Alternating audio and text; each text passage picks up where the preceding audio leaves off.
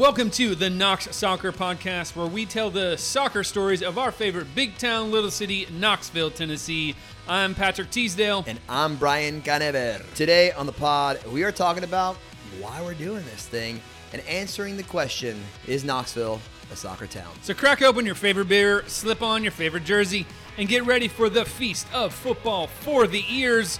Brian, how are we starting this one off? Like Angel Di Maria to win the 2021 Copa America for Argentina.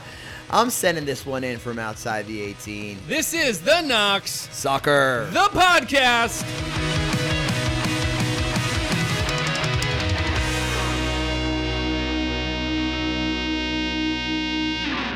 Brian, why are we doing a podcast about uh, soccer in Knoxville? So the real impetus here, Patty, is obviously uh, we have one Knoxville SC who has just rolled into town. Uh, so in a couple of months, we will be watching a USL League Two side compete here in Knoxville. It's the first time that we have a competitive men's soccer team playing at that level in a couple of years. Uh, we did have the Knoxville Force, which folded in 2019. They were playing in the National Premier Soccer League, but I don't want to get into all the details right here.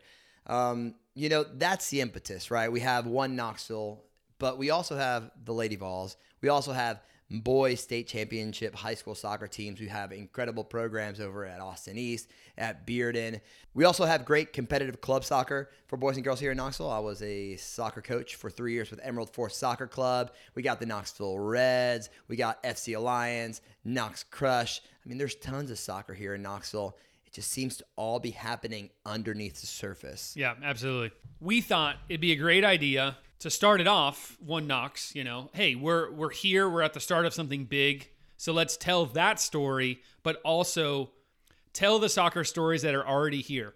Knoxville it, it, looks a little bit different as a soccer as a soccer town than, than maybe some others across the U.S. I came down here from New Jersey back in 2011, and I had soccer everywhere. I never hungered for soccer. I walked down to the park behind my parents' house, and there were immigrants from all over the world playing every single night. Right? I showed up in Knoxville, and I drove to Victor Ashe Park, and I didn't see anybody. Right? I drove around. I I didn't see anybody kicking a soccer ball around.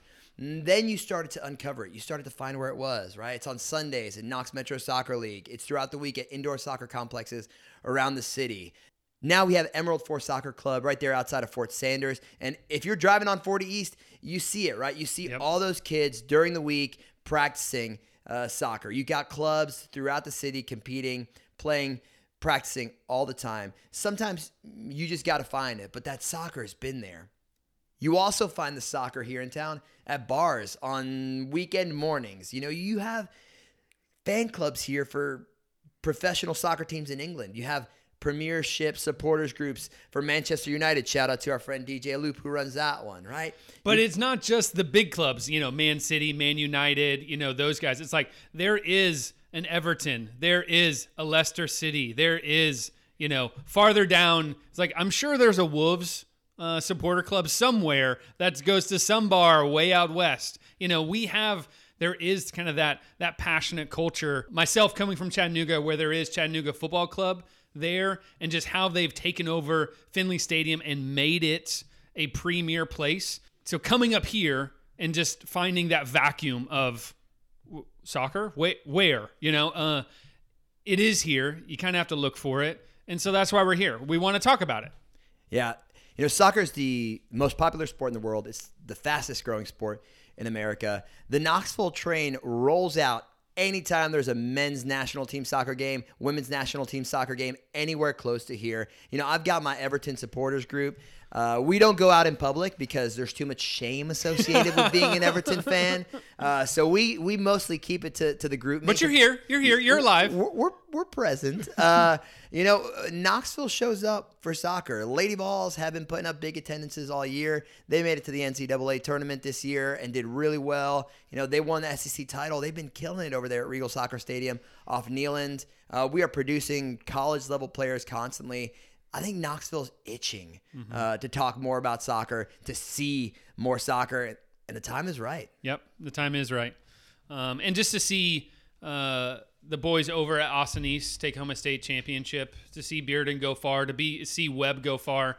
For for a long time, uh, people would come to me and ask me about the game or the flags that I had up in my office or the jerseys that I wore. Uh, and I feel like it was more out of curiosity before, but now it's more out of shared interest. I, I mean, when Austin East was making that run to the state championship, I had coworkers in my office with me streaming it on Instagram because the guys over at One Knoxville Soccer Club were there in in Murfreesboro uh, recording it. You know, uh, I have people asking me questions constantly about One Knoxville Soccer Club. When I showed up to go see the Lady Vols in the NCAA tournament against Lipscomb uh, back in, in 2021, just a couple of months ago, I mean, it was full. Like people are not just curious anymore. People are ready to dig in. Mm-hmm.